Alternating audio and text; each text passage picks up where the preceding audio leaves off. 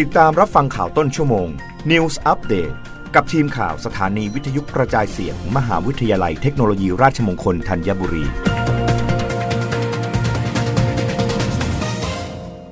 รับฟังข่าวต้นชั่วโมง โดยทีมข่าววิทยุราชมงคลธัญบุรีค่ะ รฟทเดินหน้านำข้อคิดเห็นประชาชนพัฒนาการให้บริการ เพิ่มจำนวนที่นั่งปรับปรุงห้องน้ำภายในสถานีรถไฟบางซื่อให้มีความพร้อมต่อการใช้งาน นายกรัฐศรีระยะยันพงศ์ผู้อำนการสุดประชาสัมพันธ์ การรถไฟแห่งประเทศไทยหรือรฟท กระทรวงคมนาคมเปิดเผยว่า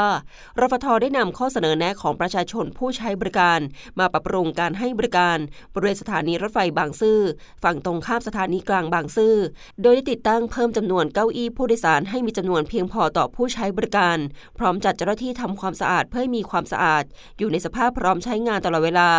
รวมทั้งยังได้เข้าดำเนินการปรับปรุงห้องน้ำภายในสถานี โดยจัดหาผู้รับเหมารายใหม่ มาดูแลปรับปรุงบริเวณห้องน้ำให้พร้อมบริการแก่ประชาชนอย่างเร่งด่วน ซึ่งจะเริ่มเข้าดำเนินการปรับปรุงห้องน้ำได้ทันทีภายในสิ้นเดือนสิงหาคมนี้สำหรับปัญหาห้องน้ำในสถานีรถไฟบางซื่อเกิดจากช่วงที่ผ่านมารฟทได้ทำสัญญากับเอกชนรายหนึ่ง ให้เช่าพื้นที่ห้องน้ำภายในสถานี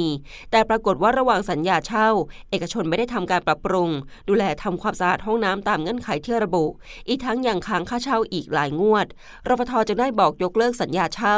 และดำเนินการฟ้องร้องบังคับคดีให้ออกจากพื้นที่โดยด่วน ต่อมารฟทได้รับคำตัดสินให้เป็นผู้ชนะคดี แต่เอกชนรายนี้ยังคงดื้อแพ่งไม่ยอมออกจากพื้นที่ โดยขอประนีประนอมจ่ายเงินค่าเช่าแก่รฟท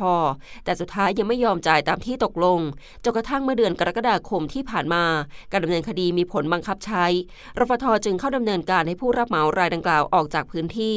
ซึ่งปัจจุบันได้ออกจากพื้นที่เรียบร้อยแล้วพร้อมกับปล่อยห้องน้ำให้อยู่ในสภาพชำรุดทรุดโทรมให้รปทแก้ไข